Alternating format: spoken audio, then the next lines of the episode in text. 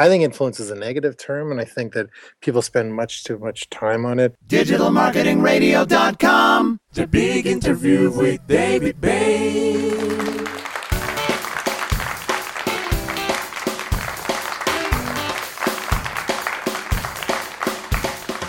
What is word of mouth marketing and how do you encourage it?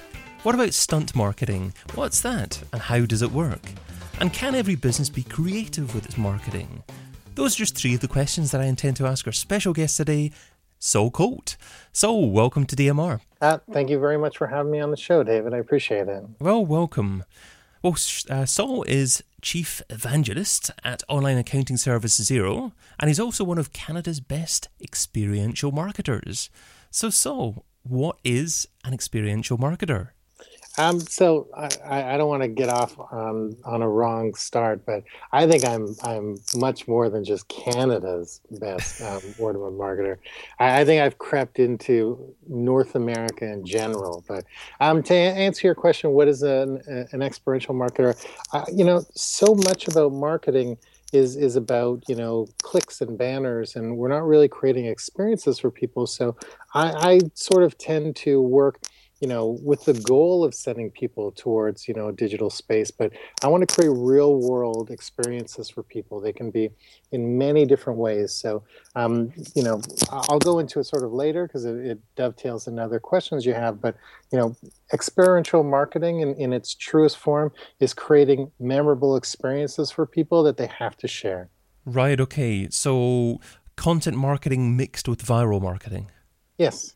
Um, so okay, that's great. That's exper- experiential marketing. Um, but what about word of mouth marketing? Is that different from um, experiential marketing? Um, i.e., do you have to create content to get good word of mouth marketing happening for your business? Well, so there are two forms of word of mouth marketing. There's the creating, you know, experiences that people are going to share, and that's definitely, you know, one of the the core pillars of word of mouth marketing. But there's also just being like a really great company and creating, you know, great products that people want to talk about, or creating, you know, customer service that people are going to want to talk about. You know, one of the the big sort of things about word of mouth that that people either smart people realize or don't realize everybody focuses on social and and you know tracking sort of conversations in that respect. But you know 82% and and usually whenever i throw out a number i just say i just made that number up but that's actually a number that i read somewhere. So 82% of all word of mouth happens offline. So word of mouth marketing happens you know in line at the grocery store and at kids soccer games and it's any referral from a trusted source. So if I were to tell you, David, that this is the greatest movie of all time, you'd be probably, you know, iffy, you know, 50 50 chance that we have the same taste in movies or something like that. But if a friend tells you and you know their taste and you trust them, um, you know, that's going to be a, a qualified sort of referral. Word of mouth is getting all of your friends to tell you um, to do something. A lot of people use influence as a term when they talk about word of mouth marketing. I think influence is I think influence is a negative term, and I think that people spend much too much time on it. I, you know, I think word of mouth marketing should be this beautiful thing that it's really more about inspiring other people to, you know, discover things and learn about new things and and share those stories. So, yes, it's about you know creating experiences and things like that, but it's also just knowing that people are going to talk about your business all the time. So you don't always have to give them content, but you have to give them something to talk about and you have to be, you know, give them a positive feeling about your business. Okay, that's intriguing that um, the majority of uh, word of mouth marketing still happens offline. Um, hmm. What about um, to get that going though? I mean, obviously you've got to have a great product or service, and mm-hmm. um, uh, but you've, you've you've got to find a way to seed that initial conversation. Uh, are there better ways to to get that started?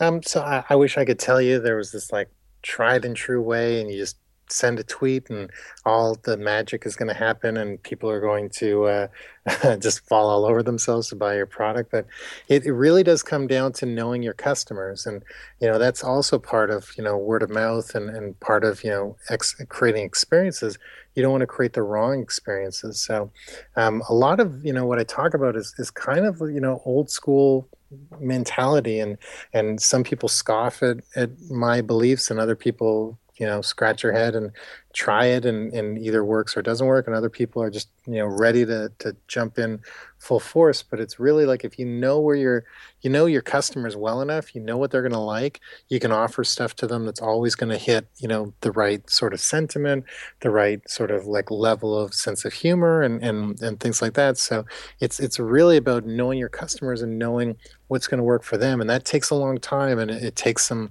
some sort of experimentation and failing but you know to uh, before I joined Xero, and, and by the way, everyone should check out Xero. It's spelled X-E-R-O.com.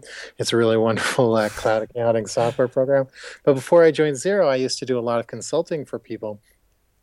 And I was always struck at, you know, how few people, how many few companies actually took the time to know their their customers. And you know, when you think of like these PR disasters and things like that, um, you know, if you know what you can get away with, you'll never really have a PR disaster because you, you think about um, you know a company like American Apparel, they're so known for being like outrageous and and doing you know things that push the limits of good taste. But you know most people who know American Apparel, they would never be fazed by any sort of controversial or shocking thing because they'd be like, well, that fits the brand. That's American Apparel, and the people that sort of follow that are are you know okay with it whereas a lot of the people who complain about things wouldn't be customers to begin with because they they don't believe in the vision or the personality of the company um, when you're seeding things like you know people would say oh i've got to be on twitter facebook and linkedin i'm going on like a crazy person rant so that's, feel free that's, to... that, no that's good that's good i'm, I'm taking a couple of notes so i'll, I'll, I'll reply in a bit feel free to interrupt anytime. But you know, like most companies will just say, "Oh, we have to be in you know Facebook, LinkedIn, and, and Twitter because those are you know the the three most important places." When when if you know your customers, you may not need to be in all three. You may need to only be on one. You may not to be on need to be in any of those places. Maybe all your customers congregate on Pinterest or all your customers congregate on Instagram. Like it's really about trial and error like really figuring out what works for your company and once you kind of know then you can have great success because you can focus all your energy in in a smaller amount of places than trying to spread yourself thin and be everywhere and hoping lightning will strike Right. I mean, you also mentioned um, a couple of interesting phrases there. Uh, one was. Um, I'm going to mention tons of interesting stuff. Just three. No. and I'm sure you've mentioned tons more as well. But uh, um, you mentioned push limits. You, you mentioned that um, some companies do have PR disasters and um, wrong experiences. So there are negative experiences out there as well. Um, yes. Perhaps um, something's happened that's nothing to do with some marketing team that's just started and they have to recover a brand's reputation.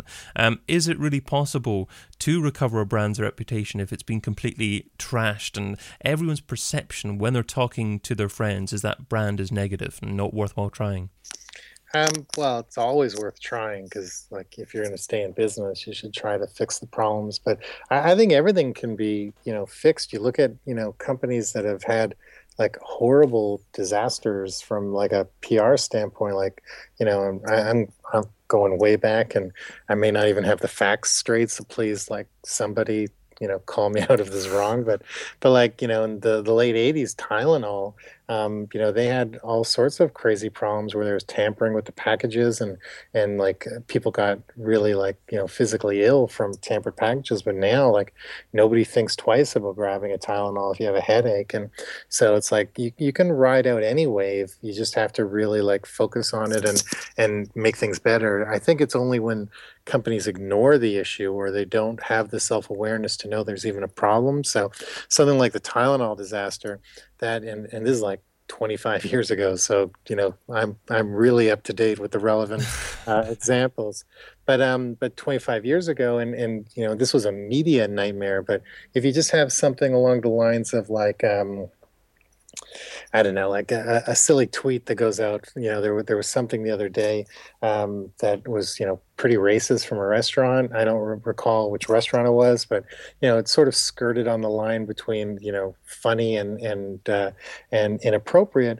And you know, they got called out, but you know, I don't even remember who it was 48 hours later. So I think, you know, because we're so bombarded with so much content and, and different things, unless there's something really huge, nobody's really going to remember anything after a week or two. Right. Okay. That's interesting. And things appear to be possibly bigger than they are immediately after the event, but um, mm-hmm. it's not necessarily how they're going to be perceived in a few weeks' time and certainly a few months' time. Think about you know 9/11, which is you know one of the most horrific things that's happened in you know the last 20 years and and stuff like that. Every year on 9/11, some company makes a ridiculous judgment call and sends out a tweet that just like gets everybody crazy. But like I can't think of any of them right now. But on that day, everyone is is like sharing them all, saying, "This is ridiculous. You guys are going to kill your brand." But like, who remembers it now? And it's only three months later. Wasn't there um, a few months ago? I think the um, I think PR person to George W. Bush at the time uh, decided to tweet out everything in time as it actually happened to mark the anniversary. Does, does that ring a bell at all with you? Yeah, yeah, and that that that's like a ridiculous crazy idea. Like that's pouring salt in the wounds of like people who went through like a horrible tragedy, lost family members and stuff. And like whoever thought that was a good idea, but you know, like still no one's talking about that stuff. Like I, I think, and it's got nothing to do with attention spans, and it's got nothing to do with that. I just think that that we're so immersed with like we're, we're absorbing so much more content than we've ever had before. Most people lead very busy lives, and in in all honesty, and this may make me you know unpopular, ads and things. While I love them, and it's how like I make a living really not that important in the grand scheme of most people's lives. So you see it, you react, you either remember it, you don't, you move on to the next thing. That's why like stuff has to be super memorable, like like you mentioned.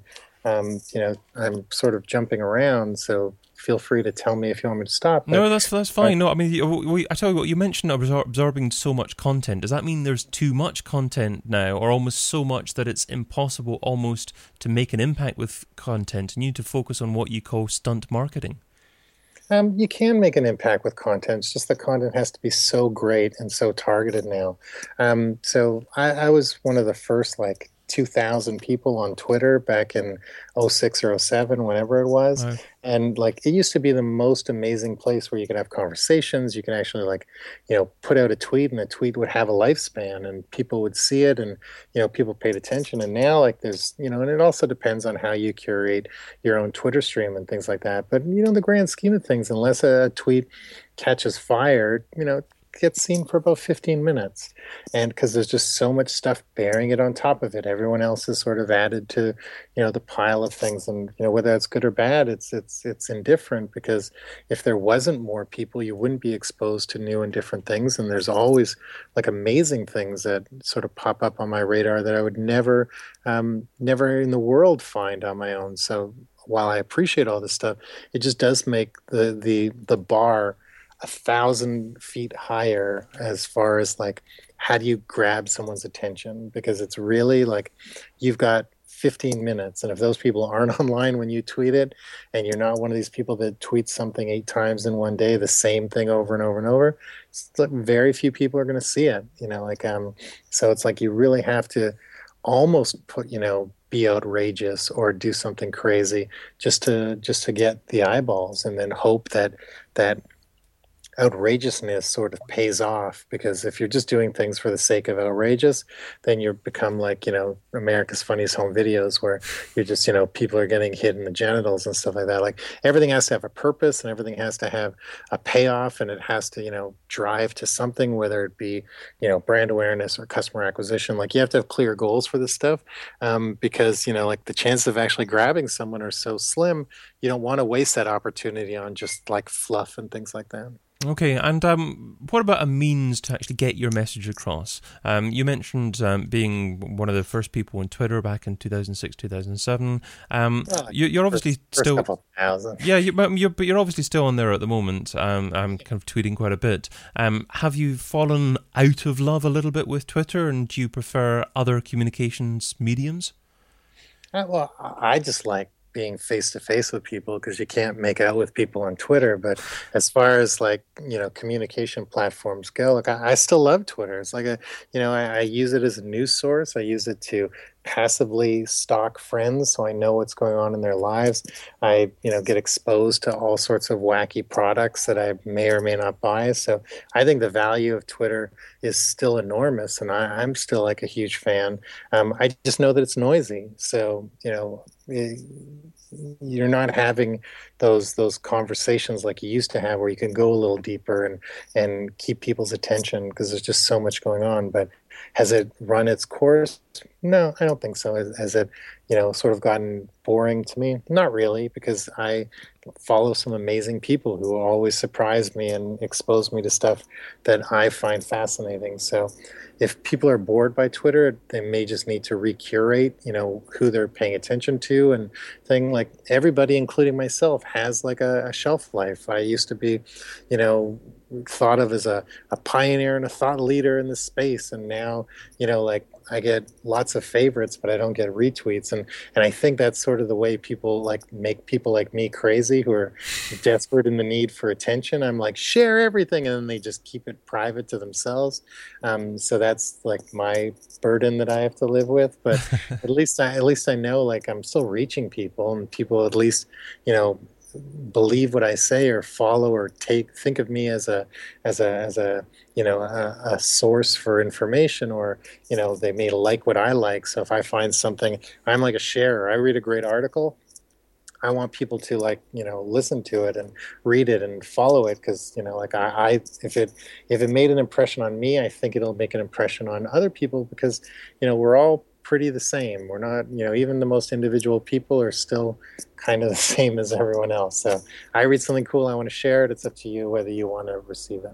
Now, um, certain types of businesses, certain genres of businesses, um, probably find it easier to be creative um, with um, how they approach their marketing. Um, but what about businesses that, um, or B2B businesses or more, more serious businesses? Can every business be really creative with its marketing? Or do you think um, there are only certain types of businesses that have the ability or freedom to be uh, fairly outrageous with what they do?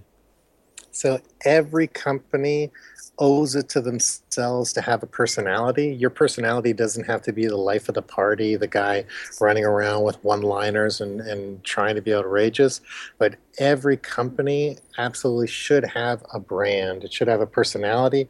You know, it, it can be conservative, but they have to, like, when you think of a company, you have to think of, like, what they stand for and what they're like and sort of think of them as a person because you know the, the government says that corporations are people. Um, if you're not you know trying to you don't have to shock people you don't have to be outrageous but if you're not trying to at least be human and create connections then you shouldn't probably be on social media and stuff like that because you're just not going to click with people like any brand that all they do um, at any time is just offer discounts or sales or or push things in that respect they're not going to be that interesting but you, know, you don't have to go to the extent of like you know I don't know. I was trying to think of something offensive that's not really offensive, but you, you don't have to go to the extent of trying to like stand out to to the point of of hurting yourself. But you know, like everybody has a joke inside of them, and everybody has an opinion, I think every company should have an opinion. It doesn't have to be outrageous or shocking, but like let people actually see inside. Companies, if companies are not people, they're at least made by people. And if you see most companies that do social really well, they have a face instead of a logo as their Twitter avatar or their Facebook avatar because they want you to see the person behind the the the social channel. And the reason companies do that, or at least the reason I do it, as opposed and, and whether companies do it by accident or not, is because people are allowed to make mistakes. Companies aren't. You know, if you're a bank or a, a thing and you, you know, whatever, you bounce a check by accident on a customer, you're going to like get really aggravated because it's something that affected your day and you're going to swear up and down that that bank are the most awful people in the world. But when you go to the bank and talk to the teller chances are you're going to be nice because you know that that teller is a person and they probably weren't the person actually responsible for whatever the mix up was. And you know, unless you're just a bad person, you're not going to go and scream and tear a strip off that person. Great brands put people in front of them in social channels because people are allowed to make mistakes and you know that's sort of the secret to it. And also brands and when people go crazy and make you know racist comments or whatever um, they can fire the person and feel good about themselves publicly that they like dealt with the problem. So there's great reasons to have personality and there's great reasons to let people shine um, because it sort of just creates a good experience on all fronts. And and you know the negative side is it also protects the company from like sort of getting into an awkward situation. So you talk about brands having images uh, having um, people's pictures and um, individuals behind um, have I answered a single question of yours, or I'm just like going on?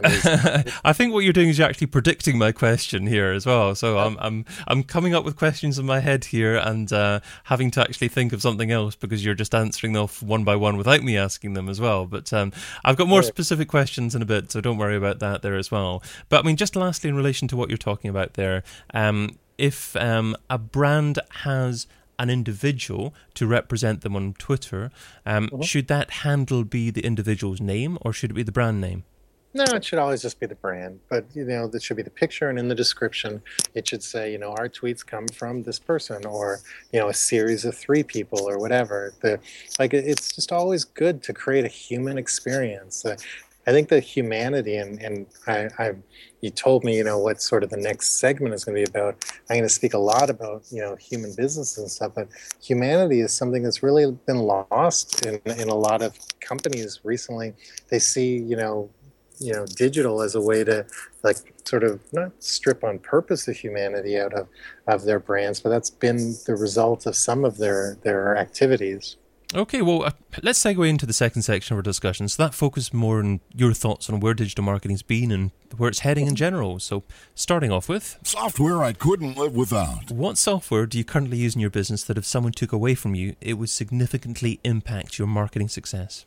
Um, so I, I, don't know if it's a marketing success, but I, I, can't live without TripIt. I think it's one of the the, the apps that I, I depend on, and and obviously like I use Xero every day, and like this sounds like I'm shilling for them. I do work for Xero, um, but it's the best like product out there, and it just it saved my life all the time for personal stuff as well as business stuff. So those are the two things I can't live without, and probably Google Docs and stuff like that. Okay, and a slightly more challenging question. What software don't you use, but you've heard good things about and you've meant to try at some point in the near future?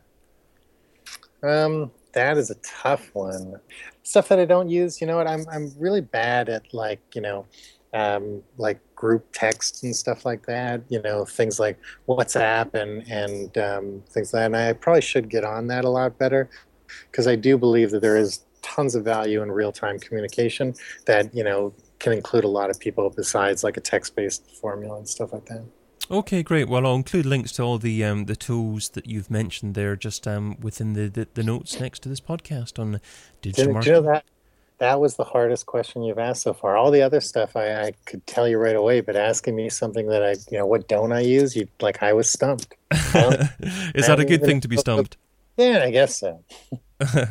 okay, well, I was just going to say I'll include the, the, links to all the tools you mentioned there just um, within the show notes. But um, let's move on to. I wish I would have. I'd like you to look back on the very first day that you're involved in trying to market a business online. What mm-hmm. didn't you do so well? What do you wish that you would have done differently? Um, well, I, I, wish I had budget to take advantage of um, a lot of the, the great opportunities that were out there. So, um, you know, uh, as far as uh, what did I wish I would do, um, I probably wish I took better chances. Um, so now in my career, I've developed a reputation of being the guy who will do anything and sort of with sound judgment and take you know really calculated risks. And you know I, I'm fearless in almost everything I do, and that's been the best thing in the world for my career. And it's also you know held me back at sometimes. Um, but early in my career, I just I wish I was more confident in what I was doing. Um, sort of the old expression, if I knew then what I knew now, mm. I you know this sort of thing. Like it's just you know when things don't work, it's really not the end of the world. And you have to sort of learn that by trial and error and actually keep, you know, I'm going to keep coming back to pushing limits and, and, and taking chances and stuff. I wish I did more of that then because the tools have always been there. It's just, you know, it's really about a comfort level as a marketer, whether you want to take advantage of them. So do you think that's the biggest thing that's holding back marketing newbies at the moment? Yeah, because you know it's it's you know when you're new or you're working in an agency and you have a client, you're you're always trying to you know impress somebody. So it's either your boss or your client or or both at sometimes. And it's you know it's like the best thing you could have is is um, you know sort of a cautious recklessness, if that's even uh, anything. Um, but it's like you're never going to do great things if you don't take chances and and and you know cross the line, uh, you know, a little bit. So, did you learn that um, yourself, or did you um, get that advice from someone else? Um, I always had it in me. It's it's basically like how I live my life, uh, but I was always reckless with my personal life and safe with my business life. And now I'm just a mess in both sides of my my life. So. Okay, um, so be a mess and you'll be a success. Yeah. yeah. The this or that round. So this is a quick response round. Ten quick questions. Try not to think about the answer too much. I'm just looking for your gut reaction here. So I'm um, ready to go. Sure. Email or Twitter? Uh, email. Audio or video? Uh, always video. Affiliates or display advertising? Uh, display. Facebook or Google Plus? Uh, Facebook. Online press releases or one-on-one relations? Always one on one relationships. Paid search or SEO? Um, there's a lot of value in paid search. Email contact form or telephone number? Always telephone. Website or app? Um, I like websites. Social subscriber or email subscriber? Uh, I love email. It's very intimate. And local marketing or global marketing? Uh, it's the whole um, act locally, think globally. So you selected Facebook, not Google Plus. There, are you uh, not particularly in love with Google Plus? I, am kind of indifferent to Google Plus. I, I, love Facebook because I can look at pictures of people I went to high school with in bathing suits. Um, but other than that, I um, I, I just think you know for the way I've sort of spend my time. I was, you know, very entrenched in Facebook before Google Plus came along. And while I do spend time on Google Plus, I just I I've already built up like my my circles to use a, a Google Plus expression on Facebook. That's where I go to like spend time and and sort of you know just snoop around and stuff. So it's got nothing to do with UI. It's got nothing to do with brand over brand. It's really just I was there first. It became more of a routine, and and I just haven't sort of kicked the habit. And you also said always video um, when I asked audio or video. Um, does that mean that um, I should be doing a video podcast? No, I, I like video. I'm like I, I think you can't um, you can't cheat on video. You can see people's expressions, and I'm a very visual person. I, I like sort of like reading people and even just seeing like what they're wearing and stuff. You can learn a lot about a person by you know their style and how they they sort of like body language and stuff. So whenever the opportunity is is there i, I prefer video. Um, but you know audio. I think it's it's just more like i i, I would I spend a lot of time in Google Hangouts and things like that to do meetings with people all around the world. Whereas, like, I, I don't think I would ever just pick up a phone and call people. Like, podcasts are amazing. I, am really passionate about podcasts, and it's pretty much all I listen to. So that's like, I, I think of it differently. But as far as from a business standpoint, or if you're communicating, trying to do a deal or, or thing, I, I like looking at people. That, that's just, it's my thing.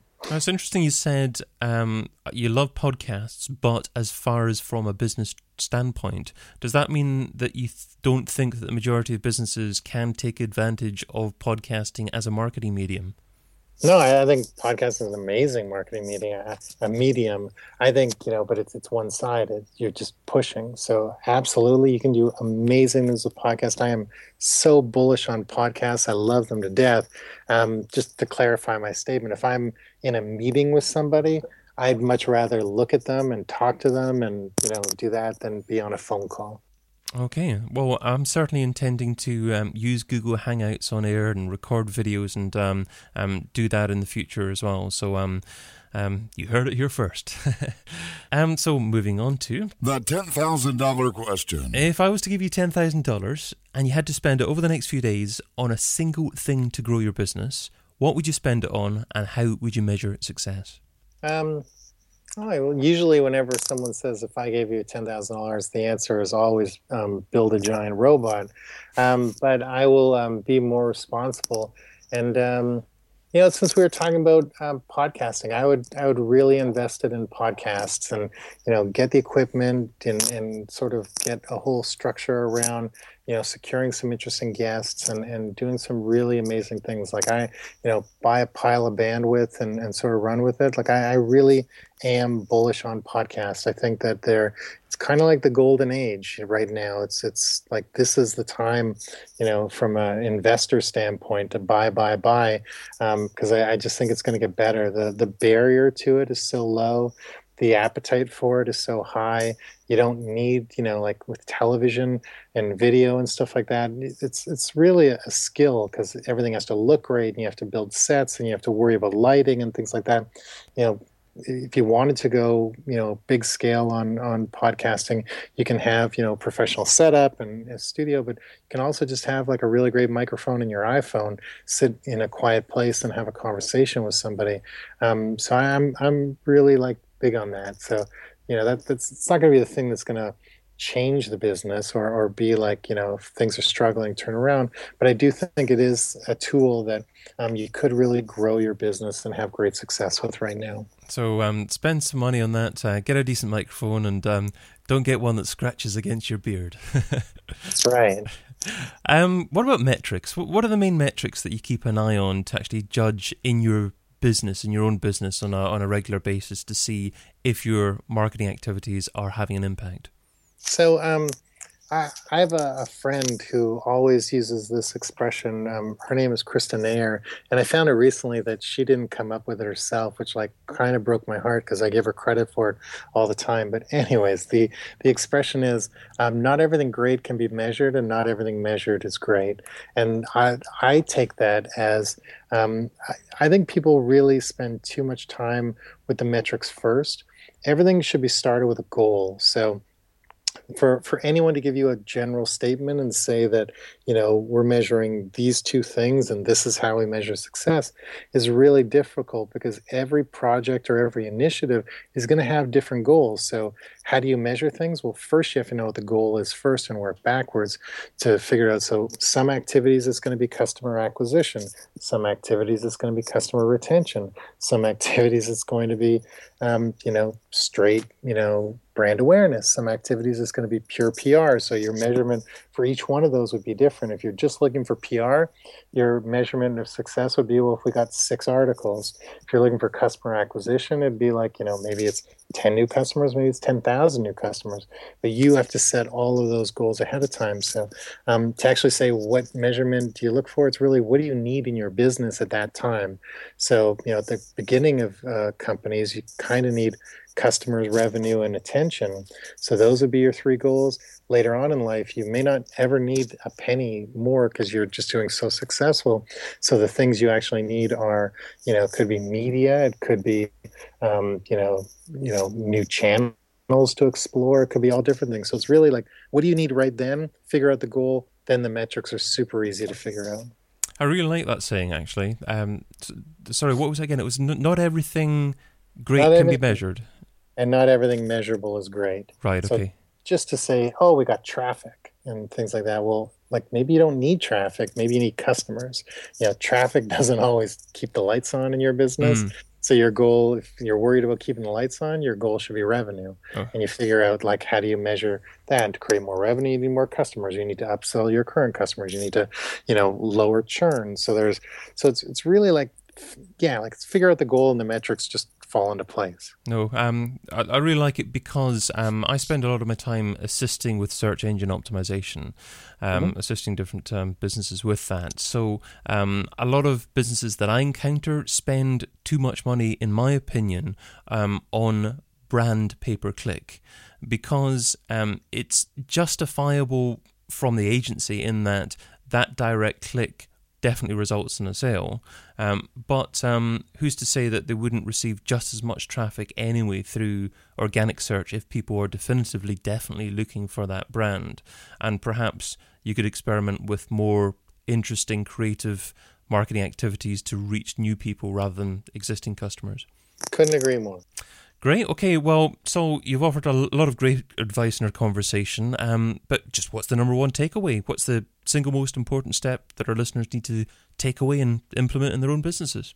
Um, so the biggest takeaway, and I know I mentioned it two or three times, it's it's really to push the limits. So when you're creating experiences or you're creating, you know, memorable activities for people, whether it be a blog post or an event or anything really, it's it's know your customers as well as you can, know where the line of good taste is or like where that line of what you can get away with without ruffling any feathers and actually taking like two baby steps over the line. It's those two baby steps um, that is where the memories are created.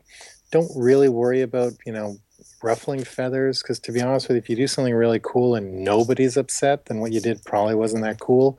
Um, so it's, it's really like the whole trick of everything is to get people to talk and getting people to talk is is really about creating something worth talking about. Excellent. Well that takes us to the end of our discussion today so thank you so much for your time your focus and your advice.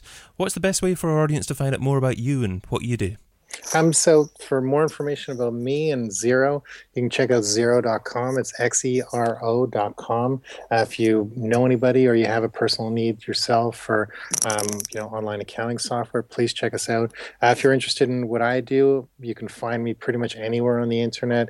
Um, at my handle is the same everywhere. It's Saul Colt, all one word, S-A-U-L-C-O-L-T. You can find me on Facebook. Twitter is at Saul Colt. LinkedIn, anywhere. Feel free to connect, reach out. I'm happy to help. And like I, I'll just say as like a closing sort of thought, David. I, I've listened to a bunch of uh, your episodes, and it's sometimes hard when you're the guest on the show. But I think this might be the best one you've ever done. Absolutely, I couldn't disagree with that uh, if I tried. okay, yeah. Thanks again, Saul. Okay, thank you very much. This was fun